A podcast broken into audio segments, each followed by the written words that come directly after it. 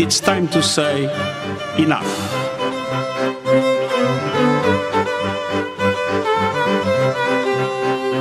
Enough of killing ourselves with carbon. Enough of treating nature like a toilet. Enough of burning and drilling and mining our way deeper. We are digging our own graves.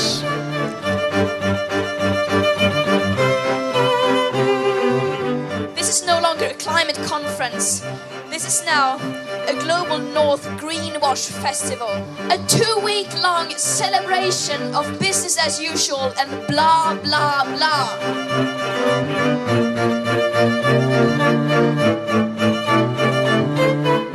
Οι πράσινες πολιτικές είναι προοδευτικές, όχι η υπεράσπιση του λιγνίτη.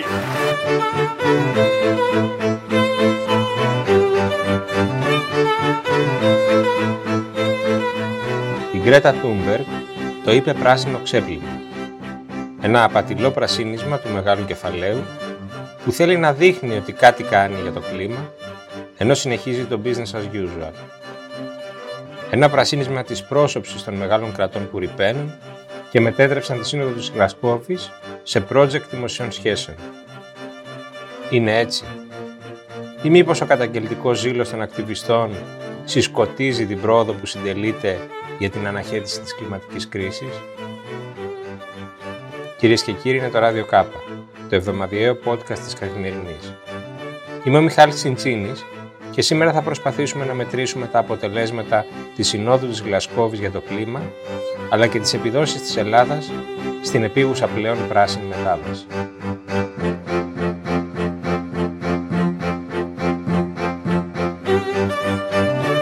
Θα πάμε στο Λονδίνο, πάμε εκεί να συναντήσουμε μια επιστήμονα που συμμετείχε στη Σύνοδος της Γλασκόβης και νομίζω ότι είναι ιδανική για να μας εξηγήσει τι συνέβη εκεί, γιατί δεν έχει υποπτία μόνο το τι χρειάζεται να γίνει για να αναχαιτιστεί η κλιματική κρίση, αλλά και πώς αυτό διασταυρώνεται με την πραγματική οικονομία και τις ανάγκες της. Πού είναι η κυρία Δανάη Kyriakopoulou από το Λονδίνο. Καλημέρα σας. Καλημέρα.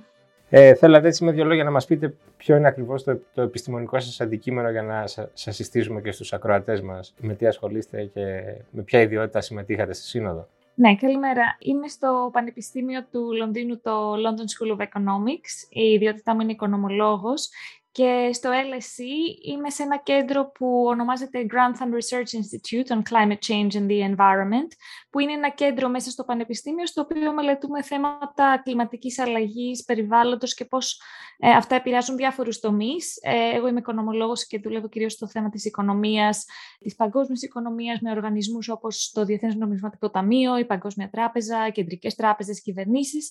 Αλλά στο κέντρο μας έχουμε και επιστήμονες που μελετούν θέματα όπως νομικές επιστήμες και κλιματική αλλαγή, ακόμα και φυσική, γεωγραφία, ψυχολογία. Είναι δηλαδή από διάφορα αντικείμενα. Πριν πάμε να κάνουμε τον απολογισμό της συνόδου, η οποία άλλωστε συνεχίζεται τώρα που κάνουμε την κουβέντα μας, ήθελα να μου δώσετε έτσι λίγο την οσμή του χώρου. Πώς ήταν δηλαδή αυτή η εμπειρία να υπάρχουν από όλο τον κόσμο αντιπροσωπείες, από επιχειρήσεις, από άλλους φορείς, από οι διαδηλωτές έξω, δηλαδή. Κάντε μας λίγο έτσι εσείς το ρεπορτάζ, ας πούμε. Πώς είναι η εμπειρία να συμμετέχει κανείς σε αυτή τη σύνοδο? Η σύνοδος αυτή ήταν το 26ο COP και η μεγάλη διαφορά που υπήρχε σε αυτό το COP της Γλασκόβης για μένα ήταν πόσο περισσότεροι εκπρόσωποι ήταν από το χώρο της οικονομίας και του finance.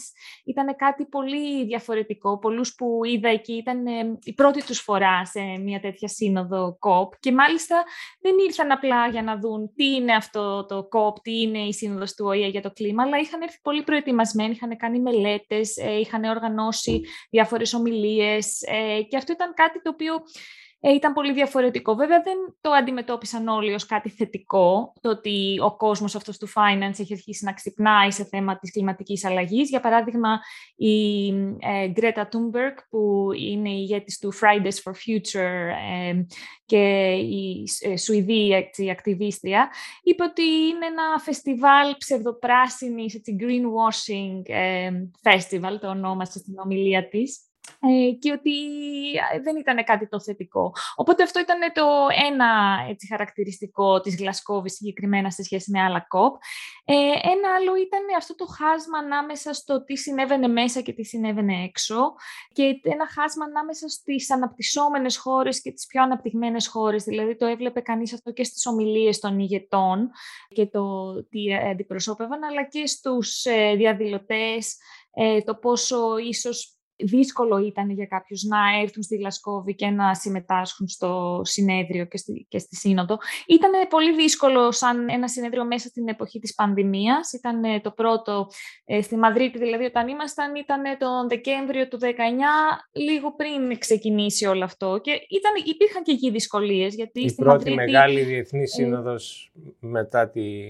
Να μην πούμε μετά την πανδημία, γιατί η πανδημία δεν έχει τελειώσει, είναι μέσω πανδημίας τέλος πάντων. Ναι, και στη Μαδρίτη υπήρχαν δυσκολίες, γιατί οι Ισπανοί το ανέλαβαν τελευταία στιγμή το συνέδριο. Ήταν να γίνει στη Χιλή και υπήρχαν πολλές διαδηλώσεις, οπότε δεν έγινε τελικά στη Χιλή και το ανέλαβε η Ισπανία τελευταία στιγμή. Αλλά το είχαν οργανώσει πάρα πολύ καλά. Δηλαδή εκεί δεν είχαμε καθόλου θέματα τσιχάου, το πώς να μπούμε, τους ελέγχους. Στη Γλασκόβη ήταν λίγο πιο δύσκολο αυτό, επειδή και κάθε μέρα πρέπει να κάνουμε τεστ για το κορονοϊό για να μπούμε μέσα. Είχαν πιο πολλά έτσι, security, αλλά δεν ήταν τόσο χαοτικό όσο το παρουσίασαν στα περισσότερα μέσα. Υπήρχαν μεγάλες ουρές απ' έξω, αλλά ευτυχώς ήταν και ο καιρός καλός, δεν έβρεχε, δηλαδή δεν ήταν τόσο τραγικά τα πράγματα. Αλλά υπήρχε αυτή, έτσι, υπήρχε για κάποιους ότι δεν ήταν τόσο εύκολο να συμμετάσχουν όλοι με τον ίδιο τρόπο και ότι ήταν λίγο πιο δύσκολο. Και αυτό επηρεάζει και λίγο την ενέργεια μέσα στο συνέδριο. Δηλαδή, πολλοί το παρομοίασαν και με τη σύνοδο της Κοπενχάγης, που αντίστοιχα ήταν πολύ χαοτική και έκανε πολύ κρύο και αυτό πολλοί το συνέδεσαν με την αποτυχία της συνόδου της Κοπενχάγης, που όταν μπαίνεις κανείς να ξεκινήσει τις συζητήσεις και είναι ήδη, έχει περάσει αρκετά δύσκολα μέχρι να φτάσει εκεί, δεν προοικονομεί έτσι και το καλύτερο αποτέλεσμα. Οπότε ήταν και αυτό ένας... Άρα τι κρατάμε από αυτή τη σύνοδο, γιατί είδα ας πούμε ένα tweet του Γενικού Γραμματέα των Ηνωμένων Εθνών που λέει είναι εύκολο να δεσμεύεσαι αλλά δύσκολο να υλοποιείς αυτές τις δεσμεύσεις. Εσείς τι θα κρατούσατε σε τίτλους ως επιτεύγματα αυτής της συνόδου? Ναι, καταρχάς να σκεφτούμε λίγο τι σημαίνει επιτυχία για μια σύνοδο όπως της Γλασκόβης, γιατί το αποτέλεσμα ποτέ δεν θα ήταν μια μεγάλη συμφωνία όπως είχαμε τη Συμφωνία των Παρισίων, για παράδειγμα. Δεν ήταν αυτός ο στόχος για τη σύνοδο της Γλασκόβης. Ήταν μια σύνοδος η οποία ήταν η πρώτη πενταετία, ας το πούμε, μετά τη Συμφωνία των Παρισιών. Ήταν 6 χρόνια, επειδή υποτίθεται ότι θα έπρεπε να είχε ξεκινήσει ήδη πέρυσι, λόγω του κορονοϊού αναβλήθηκε για φέτος. Αλλά στη Σύνοδο των Παρισίων είχε μπει αυτό το δέσμευση ότι κάθε 5 χρόνια θα βλέπουμε πόση πρόοδο έχουμε κάνει, το λεγόμενο ratchet. Και η Γλασκόβη ήταν αυτό το η πρώτη σύνοδος. Οπότε δεν ήταν το αποτέλεσμα να συμφωνηθεί κάτι και οι στόχοι της Προεδρίας που την είχε το Ηνωμένο Βασίλειο ήταν 2.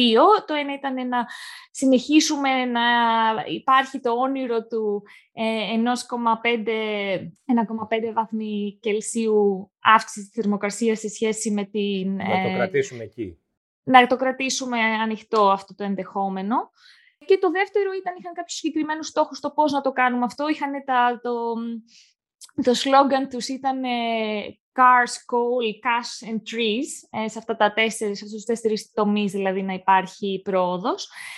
Τώρα για το 1,5 υπήρχαν πολύ περισσότερες δεσμεύσεις, αλλά όπως αναφέρετε και εσείς υπάρχει χάσμα ανάμεσα στη δέσμευση και στην πολιτική και δεν έχουμε και πολύ καλό έτσι, track record στο να είναι αυτό κάτι το οποίο έχει κρατηθεί, αλλά υπήρχε πρόοδος αυτό και η πρόοδος για μένα ήταν και να βλέπουμε κράτη όπως η Ινδία για παράδειγμα, που η συζήτηση στην Ινδία πριν κάποια χρόνια ήταν πολύ διαφορετική. Άμα δει κανείς ένα opinion piece που είχε γράψει ο Μόντι το 2015 στη Σύνοδο των Παρισίων, που ήταν τα επιχειρήματα ότι Ινδία δεν φταίει τόσο. Γι' αυτό η. Ότι εσείς αναπτυσσόσασταν είναι... τόσο καιρό ρυπαίνοντας και τώρα ζητάτε από εμάς που αναπτυσσόμαστε. Και είναι κάτι το οποίο θα έχει αρνητικό αντίκτυπο στην ανάπτυξή μας και ζητάτε τώρα από εμάς να θυσιάσουμε την οικονομική μας ανάπτυξη για το περιβάλλον.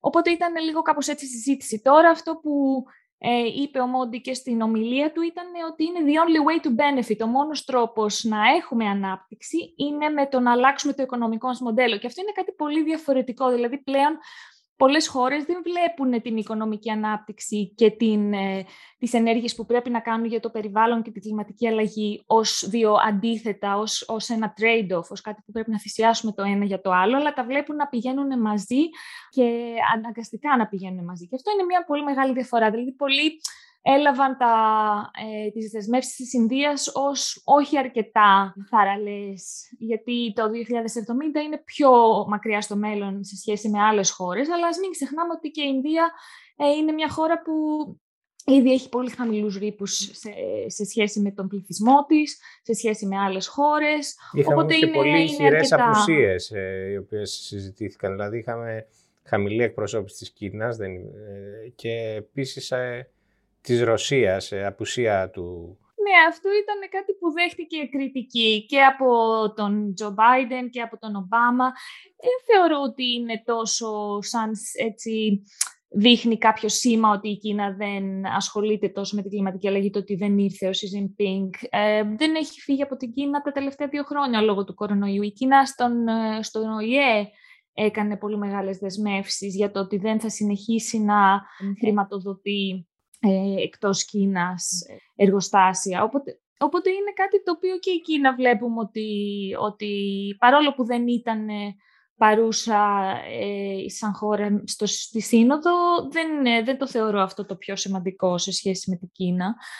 Βλέπουμε ότι οι δεσμεύσεις αυτές και της Ινδίας και άλλων χωρών μας έχουν φέρει λίγο πιο κοντά στο 1,5. Αν κοιτάξουμε το International Energy Agency, ο Παγκόσμιος Οργανισμός Ενέργειας, έβγαλε μία μελέτη που λέει ότι με τις δεσμεύσεις της Γλασκόβης πηγαίνουμε προς 1,8 σε σχέση με το πάνω από 2 που είχε πει πριν, το Σεπτέμβριο νομίζω είχε βγάλει το τελευταίο. Βέβαια αυτό προϋποθέτει ότι θα τηρηθούν όλες αυτές οι δεσμεύσεις. Και βέβαια μέχρι το 2050 υπάρχει χρόνος και η τεχνολογία θα έχει πολύ μεγάλη πρόοδο, που είναι κάτι που δεν το βλέπουμε ακόμα. Οπότε ίσως εγώ βλέπω λίγο πιο μισογεμάτο το ποτήρι, είμαι λίγο πιο αισιόδοξη σε σχέση με αυτό. Και αν δει κανείς και το πόση πρόοδο και πόσο momentum έχουμε δει το τελευταίο χρόνο, ήδη από το πώς ξεκίνησε στην αρχή του 2021 και πόσες ακόμα περισσότερες δεσμεύσεις έχουμε τώρα, είναι κάτι πολύ σημαντικό. Και ναι, σίγουρα δεν είναι όλες οι δεσμεύσεις το ίδιο. Δηλαδή η δέσμευση της Σαουδικής Αραβίας ή της Βραζιλίας δεν έχει το ίδιο βάρος με μια δέσμευση από την Ευρωπαϊκή Ένωση. Και εγώ διαβάζω ότι μπορεί να συζητάμε, να χαιρετίζουμε τη δέσμευση ότι θα σταματήσει η αποψήλωση των δασών, αλλά κατά πόσο μπορούμε να εμπιστευτούμε μια κυβέρνηση όπως της Βραζιλίας ότι θα τηρηθεί αυτό. Και δεν ξέρω αν υπάρχει κανένας μηχανισμός επιτήρησης ή σίγουρα δεν υπάρχει μηχανισμός κυρώσεων, αλλά τουλάχιστον μηχανισμός παρακολούθησης της συμμόρφωσης με αυτή τη δέσμευση. Ναι, αυτό είναι τώρα το επόμενο βήμα, να βρούμε αυτούς τους μηχανισμούς, να τους αναπτύξουμε. Και αυτό είναι το που μας δίνει αυτή την... τώρα με τις δεσμεύσεις που έχουν γίνει, έχουμε αυτή την ευκαιρία να δημιουργήσουμε αυτούς τους μηχανισμούς. Και μέσα από το κομμάτι του finance και της οικονομίας που είναι στο κομμάτι στο οποίο επικεντρώνομαι εγώ, υπάρχουν αυτοί οι μηχανισμοί. Μπορούμε να κάνουμε τις σωστές ερωτήσεις πλέον, να μπορούμε να δούμε ποια είναι η ποιότητα της δέσμευσης, ακολουθείται, πώς κρατάμε αυτούς που έχουν κάνει τις δεσμεύσεις να κρατήσουν το λόγο τους. Οπότε η δέσμευση είναι ένα πρώτο βήμα, ένα πολύ σημαντικό βήμα, δείχνει την κατεύθυνση και από εκεί και πέρα μπορούν και οι δημοσιογράφοι και οι ακαδημαϊκοί και οι ΜΚΟ να μπορέσουν να έχουν αν οι υποσχέσεις αυτές θα κρατηθούν. Αυτό που βλέπω ότι επισημαίνεται ως καινοτομία είναι ότι για πρώτη φορά στη Γλασκόβη έχουμε και την επιστράτευση της αγοράς υπέρ του σκοπού. της αναχαίας της κλιματικής κρίσης. Διαβάζω νούμερα ότι 450 πολύ μεγάλοι οίκοι έχουν δεσμευτεί από 45 χώρες. Μιλάμε για κεφάλαια που εκπροσωπούν και, ας πούμε, κεφάλαια 133. Και ήθελα λίγο να μας εξηγήσετε πρώτον τι συμφωνήθηκε και αν είναι δικαιολογημένη αυτή η αισιοδοξία, ότι για πρώτη φορά δηλαδή δεν βλέπουμε το περιβάλλον ως την προστασία του περιβάλλοντος σε ένα στόχο ανταγωνιστικό προς την οικονομία, αλλά αυτά τα δύο, ας πούμε, παντρεύονται και έχουμε μια ευθυγράμμιση εκεί που μας επιτρέπει η αισιοδοξία. Ναι, αυτό είναι αυτό με το οποίο ξεκίνησα κιόλας για το θέμα του finance, ότι ήταν πολύ μεγάλη διαφορά σε αυτό το συνέδριο. Δεν είναι κάτι το οποίο με εκπλήσει, γιατί αν έχει παρακολουθήσει κανείς αυτό το χώρο τα τελευταία 5-6 χρόνια, είναι κάτι το οποίο η Συμφωνία των Παρισιών έδωσε μια πολύ ξεκάθαρη, έτσι, ένα ξεκάθαρο στόχο του πού πηγαίνουμε. Οπότε αυτό έδωσε στο χώρο του finance ένα, έτσι, αστέρι να κοιτάει το προς τα που θα μπορεί να πάει. Και είναι δύο οι λόγοι για τους οποίους το finance έχει μπει τόσο στο θέμα της κλιματικής αλλαγής. Το ένα είναι τα ρίσκα. Αν είσαι μια τράπεζα και έχεις δανείσει χρήματα για να δημιουργηθεί μια γέφυρα ή να αγοράσει κάποιος ένα σπίτι, το οποίο ξαφνικά θα καταστραφεί από φυσικές καταστροφές, όπως φωτιές, πλημμύρες, που βλέπουμε πολύ περισσότερο και σε χώρες όπως Γερμανία, Καναδάς, Ελλάδα. Αυτό είναι ένα μεγάλο ρίσκο για την τράπεζα, για τον επενδυτή. Οπότε ο πρώτος λόγος είναι να προστατεύσουμε τις επενδύσεις, τα δάνεια και τα κεφάλαια που έχουν οι τράπεζες και οι επενδυτές. Πέρα από αυτό, είναι να δουν και πώς με τις δικές τους ενέργειες μπορούν να σταματήσουν να συνεισφέρουν σε αυτή στην επιδείνωση της κλιματικής αλλαγής. Οπότε υπάρχουν αυτά οι δύο λόγοι και οι επόπτες, οι κεντρικές τράπεζες έχουν αρχίσει να βάζουν νέα μέτρα προς αυτή την κατεύθυνση. Για παράδειγμα, έχουμε αρχίσει να βλέπουμε κάποιες κεντρικές τράπεζες να βάζουν climate stress tests, με τον ίδιο τρόπο που υπάρχουν stress tests για τις τράπεζες με βάση διάφορα οικονομικά σενάρια. Αντίστοιχα, με βάση διάφορα κλιματικά σενάρια. Οπότε αυτό το σενάριο ανάλυσης και τα stress test έχουν αρχίσει να μπαίνουν σε πολλές χώρες, στις τράπεζες. Και είναι και κάτι το οποίο πολλές χώρες και πολλοί επενδυτές βλέπουν ως τη νέα, έτσι, industrial revolution, το ονομάζουν the green industrial revolution, the green transition. Οπότε πολλές χώρες και πολλές επενδύσεις θέλουν να είναι στο κέντρο αυτής της μεγάλης αλλαγής και είναι κάτι το οποίο θα έχει και πολλές ευκαιρίες. Δεν είναι μόνο τα ρίσκα, είναι και οι ευκαιρίες. Οπότε έτσι ξεκίνησε. Ευκαιρίες για κέρδος μέσα από την πράσινη μετάβαση, δηλαδή μέσα από το πρασίνισμα της οικονομίας. Ναι, ακριβώς. Και αυτό στο οποίο αναφερθήκατε, το 133, αυτό το Alliance, που το ξεκίνησε ο Mark Carney, που ήταν ο διοικητής της Κεντρικής Τράπεζας της Αγγλίας και τώρα είναι Special Envoy του ΟΗΕ για την κλιματική αλλαγή και το Finance. Το Glasgow Financial Alliance for Net Zero, λοιπόν, G-Funds, όπως ονομάζεται, ξεκίνησε σχετικά μικρό τον Απρίλιο και τώρα έχει φτάσει στα 130 δις, παραπάνω από 450 επενδυτές, τράπεζες κλπ. Εντάξει, το νούμερο είναι δεν είναι τόσο μεγάλο όσο ακούγεται, γιατί οι 133 είναι όλα τα assets που έχουν όσοι επενδυτές και τράπεζες κλπ. Είναι σε αυτό το alliance. Δηλαδή δεν είναι ότι ξαφνικά είναι 133 καινούργιοι πόροι που θα πάνε προς την πράσινη μετάβαση. Δεν είναι κάτι τέτοιο. Πάντως νομίζω ότι μπορούμε να κρατήσουμε συμπέρασμα ότι αποκρισταλώνεται έτσι μια αντίληψη κοινού συμφέροντος μεταξύ του χρηματοπιστωτικού τομέα και των περιβαλλοντικών οργανώσεων. Δηλαδή δεν υπάρχει πια αυτή η αντιπαράθεση ότι το μεγάλο κεφάλαιο αδιαφορία για το περιβάλλον. Εδώ υπάρχει κίνητρο όχι μόνο ηθικό και οικονομικό πια, έτσι δεν είναι? Ακριβώς. Υπάρχει οικονομικό κίνητρο και αυτό που συνειδητοποιούν ακόμα περισσότερο και χώρες και επενδυτές είναι ότι, γιατί βλέπει κανείς ακόμα συχνά τη συζήτηση του πόσο πολύ θα κοστίσει αυτή η πράσινη μετάβαση και δεν έχουμε πόρους γι' αυτό, σαν χώρα πρέπει να επενδύσουμε περισσότερο στην εκπαίδευση, στην υγεία και πόσο πολύ θα κοστίσει η πράσινη μετάβαση, αλλά έχουμε αρχίσει να βλέπουμε σιγά σιγά ότι αλλάζει λίγο η συζήτηση, ότι το κόστος δεν είναι η πράσινη μετάβαση, το κόστος είναι το να μην υπάρχει πράσινη μετάβαση. γιατί έχουμε αρχίσει να βλέπουμε πόσο πολύ θα κοστίσει και ήδη κοστίζει το να αντιμετωπίσουμε μεγάλες καταστροφές, το πόσο πολύ θα πληγούν διάφοροι τομείς από την αλλαγή της θερμοκρασίας, όπως τουρισμός, για παράδειγμα, αν ανέβει η στάθμη της θάλασσας ή αν αρχίσουν να λιώνουν τα χιόνια. Το εμπόριο επίσης μπορεί να έχει προβλήματα από την αλλαγή της θερμοκρασίας. Πολλά προβλήματα. Και το πόσο ευάλωτοι είμαστε στις διακυμάνσεις των τιμών της ενέργειας, ενώ από τις πηγές ενέργειας που χρησιμοποιούμε τώρα. Και ήθελα να το συνδέσουμε λίγο αυτό και με τη συζήτηση που γίνεται στην Ελλάδα. Γιατί ακριβώς αυτό λέγεται και εδώ τώρα, ότι μήπως έχουμε βιαστεί πάρα πολύ με την απολιγνητοποίηση και μήπως έχουμε βιαστεί πάρα πολύ να κάνουμε βήματα που θα έπρεπε να τα κάνουμε πιο αργά για να μην πληγούν ορισμένες κοινωνικές ομάδες. Γιατί λέγεται, είναι η γνωστή συζήτηση και ήθελα να μου πείτε και εσείς πώς την ακούτε, ότι η πράσινη μετάβαση αφήνει κάποιους έξω, αφήνει κάποιους χαμένους και δεν μπορεί να επιχειρηθεί χωρίς κοινωνική συνένεση.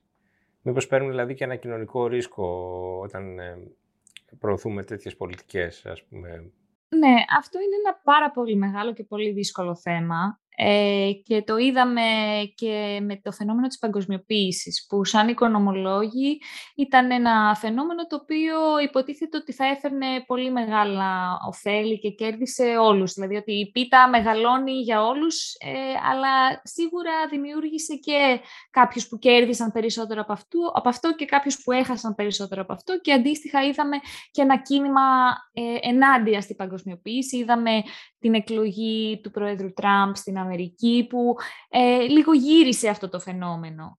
Και υπάρχει και αυτό το ρίσκο με την πράσινη μετάβαση, το ότι αν δημιουργηθεί και προχωρήσει με έναν τρόπο που δεν είναι κοινωνικά αποδεκτός, υπάρχει αυτό το ρίσκο του να γυρίσει λίγο και να έχουμε κάποια πολιτικά κινήματα που να το σταματήσουν. Και το είδαμε αυτό σε πολύ μικρό βαθμό, αλλά το είδαμε στην περίπτωση των κίτρινων γυλαίκων στη Γαλλία, που ήταν μια πολιτική του να πει αυτό το fuel tax, ο φόρος για τα καύσιμα, και ο Μακρόν έκανε πίσω λόγω του κίνηματος αυτού. Και για την παγκοσμιοποίηση ήταν ήδη μεγάλο πλήγμα για την παγκόσμια οικονομία ό,τι έγινε με τον Τραμπ, με το My Country First, η πρώτα απ' όλα η δική μου χώρα. Με την κλιματική αλλαγή δεν μπορούμε να έχουμε το ίδιο, γιατί θα είναι κάτι πολύ καταστροφικό. Ήδη πάμε πολύ αργά. Πώς θα τα αποφύγουμε, γιατί, δηλαδή, να το πω έτσι λίγο προβοκατόρικα, εσείς τι θα λέγατε σε έναν εργαζόμενο στην Κοζάνη που εργάζεται σε μια μονάδα που λειτουργεί με λιγνίτη και πρέπει τώρα να χάσει τη δουλειά του? Τι θα λέγατε για να τον πείσετε ότι ο σκοπός, ας πούμε, είναι ιερός? Το θέμα δεν είναι να τον πείσουμε ούτε να χάσει τη δουλειά του, ούτε να πάμε πιο αργά από ό,τι πρέπει να πάμε. Γιατί το ότι πάμε από το σημείο Α στο σημείο Β και έχουμε συγκεκριμένο χρόνο για να το κάνουμε αυτό είναι κάτι το οποίο το ορίζει η επιστήμη, το ορίζει τα περιβαλλοντολογικά στοιχεία. Δεν θα κάνουμε πίσω στο πόσο αργά ή πόσο γρήγορα πρέπει να γίνει αυτό. Αυτό είναι δεδομένο και ήδη πάμε πάρα πολύ αργά. Το θέμα είναι η μετάβαση αυτή, και αυτή που στο μεσοπρόθεσμα ίσως ή και στην πολύ αρχή θα μείνουν πίσω, τι μέτρα παίρνουμε γι' αυτό. Και αυτό αφορά και τους καταναλωτές, που μπορεί να δουν μεγαλύτερες τιμές στην ενέργεια, το οποίο να πούμε κιόλας ότι δεν είναι η κλιματική αλλαγή και η πράσινη μετάβαση που ευθύνεται γι' αυτό. Είναι το ότι η ενεργειακή πολιτική ορισμένων χωρών που τροφοδοτούν την Ευρώπη με ενέργεια. Και ότι για τόσα χρόνια είμαστε έρμεα των πηγών ενέργειας που υπόκειται σε αυτό την προσφορά και τη ζήτηση, και υπάρχει συγκεκριμένη προσφορά. Ενώ η τιμή του ήλιου δεν είναι κάτι που αλλάζει, είναι κάτι που συνεχίζει να υπάρχει. Οπότε όσο βγαίνουμε από αυτό, θα υπάρχει και πιο ομαλή αγορά στην ενέργεια. Βέβαια, δεν μπορούμε να γίνει μετάβαση από το Α στο Β χωρίς να κοιτάμε τι αφήνουμε πίσω μας. Σίγουρα πρέπει να υπάρχει αυτή η μετάβαση στην αρχή τουλάχιστον, και στην Κίνα τώρα που βλέπουμε που υπάρχουν πολλά προβλήματα με την ενέργεια. Για κάποια χρόνια, ίσως 1-2 χρόνια, θα πρέπει να συνεχιστεί να υπάρχουν και άλλες πηγές ενέργειας. Δεν σημαίνει αυτό όμως ότι χάνουμε το στόχο και εκεί που κοιτάμε. Τώρα για τους καταναλωτές υπάρχουν παραδείγματα. Στον Καναδά, για παράδειγμα, που ξεκίνησε ένας φόρος carbon tax, δώσανε στα νοικοκυριά που είχαν μεγαλύτερη ανάγκη κάποια χρήματα για να μπορέσουν να τα χρησιμοποιήσουν, να αλλάξουν τα σπίτια τους, να γίνει περισσότερο καλύτερο insulation, καλύτερο energy efficiency, έτσι να χρειάζεται να χρησιμοποιούν λιγότερη ενέργεια. Ας μην ξεχνάμε ότι ο φόρος δίνει πόρους στην κυβέρνηση, τους οποίους μπορεί να τους χρησιμοποιήσει για να τους δώσει πίσω στα νοικοκυριά για να γίνουν αυτές οι αλλαγές. Αυτό για τους καταναλωτές. Τώρα για τους εργαζόμενους που δώσατε το παράδειγμα, ας πούμε, για τα εργοστάσια στην Κοζάνη κλπ. Πρέπει να δημιουργηθούν καινούριες δουλειές και το βλέπουμε αυτό, ότι η πράσινη μετάβαση θα δημιουργήσει πολύ περισσότερες θέσεις εργασίας από την προηγούμενη οικονομία και είναι και ο μόνος τρόπος να δημιουργηθούν θέσεις εργασίας, γιατί η κλιματική κρίση θα είναι και η οικονομική κρίση αν δεν την αντιμετωπίσουμε. Οπότε το να μιλάμε για το να χάσει κάποιος τη δουλειά τους σήμερα με το να χάσουν πολύ περισσότεροι άνθρωποι τη δουλειά τους αύριο είναι κάτι το οποίο δεν υπάρχει σύγκριση. Και πρέπει επίσης να προσέξουμε έτσι ώστε αυτές οι δουλειές να είναι και καλές δουλειές. Δηλαδή το να υπάρχει αυτό το just transition, η δίκαιη μετάβαση όπως ονομάζεται, δεν σημαίνει μόνο ότι δεν χάνει κάποιος τη δουλειά του, αλλά και ότι η καινούργια δουλειά που παίρνει είναι μια καλή δουλειά που πληρώνεται καλά, που υπάρχει σταθερότητα και ασφάλεια σε αυτή τη δουλειά, και αυτό είναι το οικονομικό μοντέλο που είναι πραγματικά βιώσιμο. Γιατί βιώσιμο δεν σημαίνει μόνο βιώσιμο σε σχέση με το περιβάλλον. Ωραία, με αυτό ήθελα να κλείσουμε, με την διαπίστωση δηλαδή ότι η πράσινη μετάβαση δεν λειτουργεί ανταγωνιστικά. Είναι ευκαιρία και όχι κίνδυνος.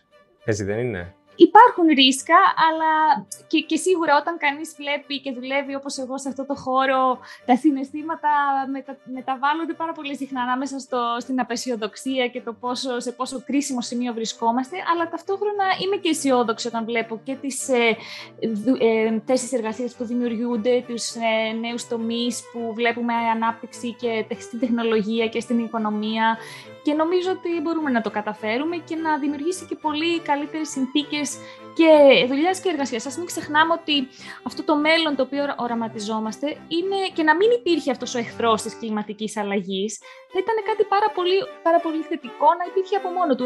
Ένα σύστημα το οποίο ο καιρός είναι πιο προβλέψιμος στο περιβάλλον, πιο θετικό στο να εργάζονται και να ζουν καλύτερα οι άνθρωποι, να αναπνέουμε πιο καλά για την υγεία. Είναι κάτι και να μην υπήρχε αυτός ο κίνδυνος του ότι θα χαθεί ο πλανήτης. Είναι κάτι θετικό από μόνο του, οπότε να κρατήσουμε λίγο και αυτό. Ας πούμε ότι έχουμε ένα κίνητρο παραπάνω τώρα να βιαστούμε. Κυρία Κυριακοπούλου, σας ευχαριστώ πολύ για τη συζήτηση. Ευχαριστώ. Μία σύνοδος δεν είναι αρκετή, όπως δεν ήταν αρκετές ούτε οι προηγούμενες για το κλίμα. Όμως θα ήταν λάθος να υποτιμήσει κανείς και τα βήματα προόδου που ήδη συντελούνται. Αυτά για σήμερα. Το Ράδιο Κάπα επιστρέφει την επόμενη Παρασκευή. Στείλτε μας σχόλια και προτάσεις στο radio.k@καθημερινή.gr.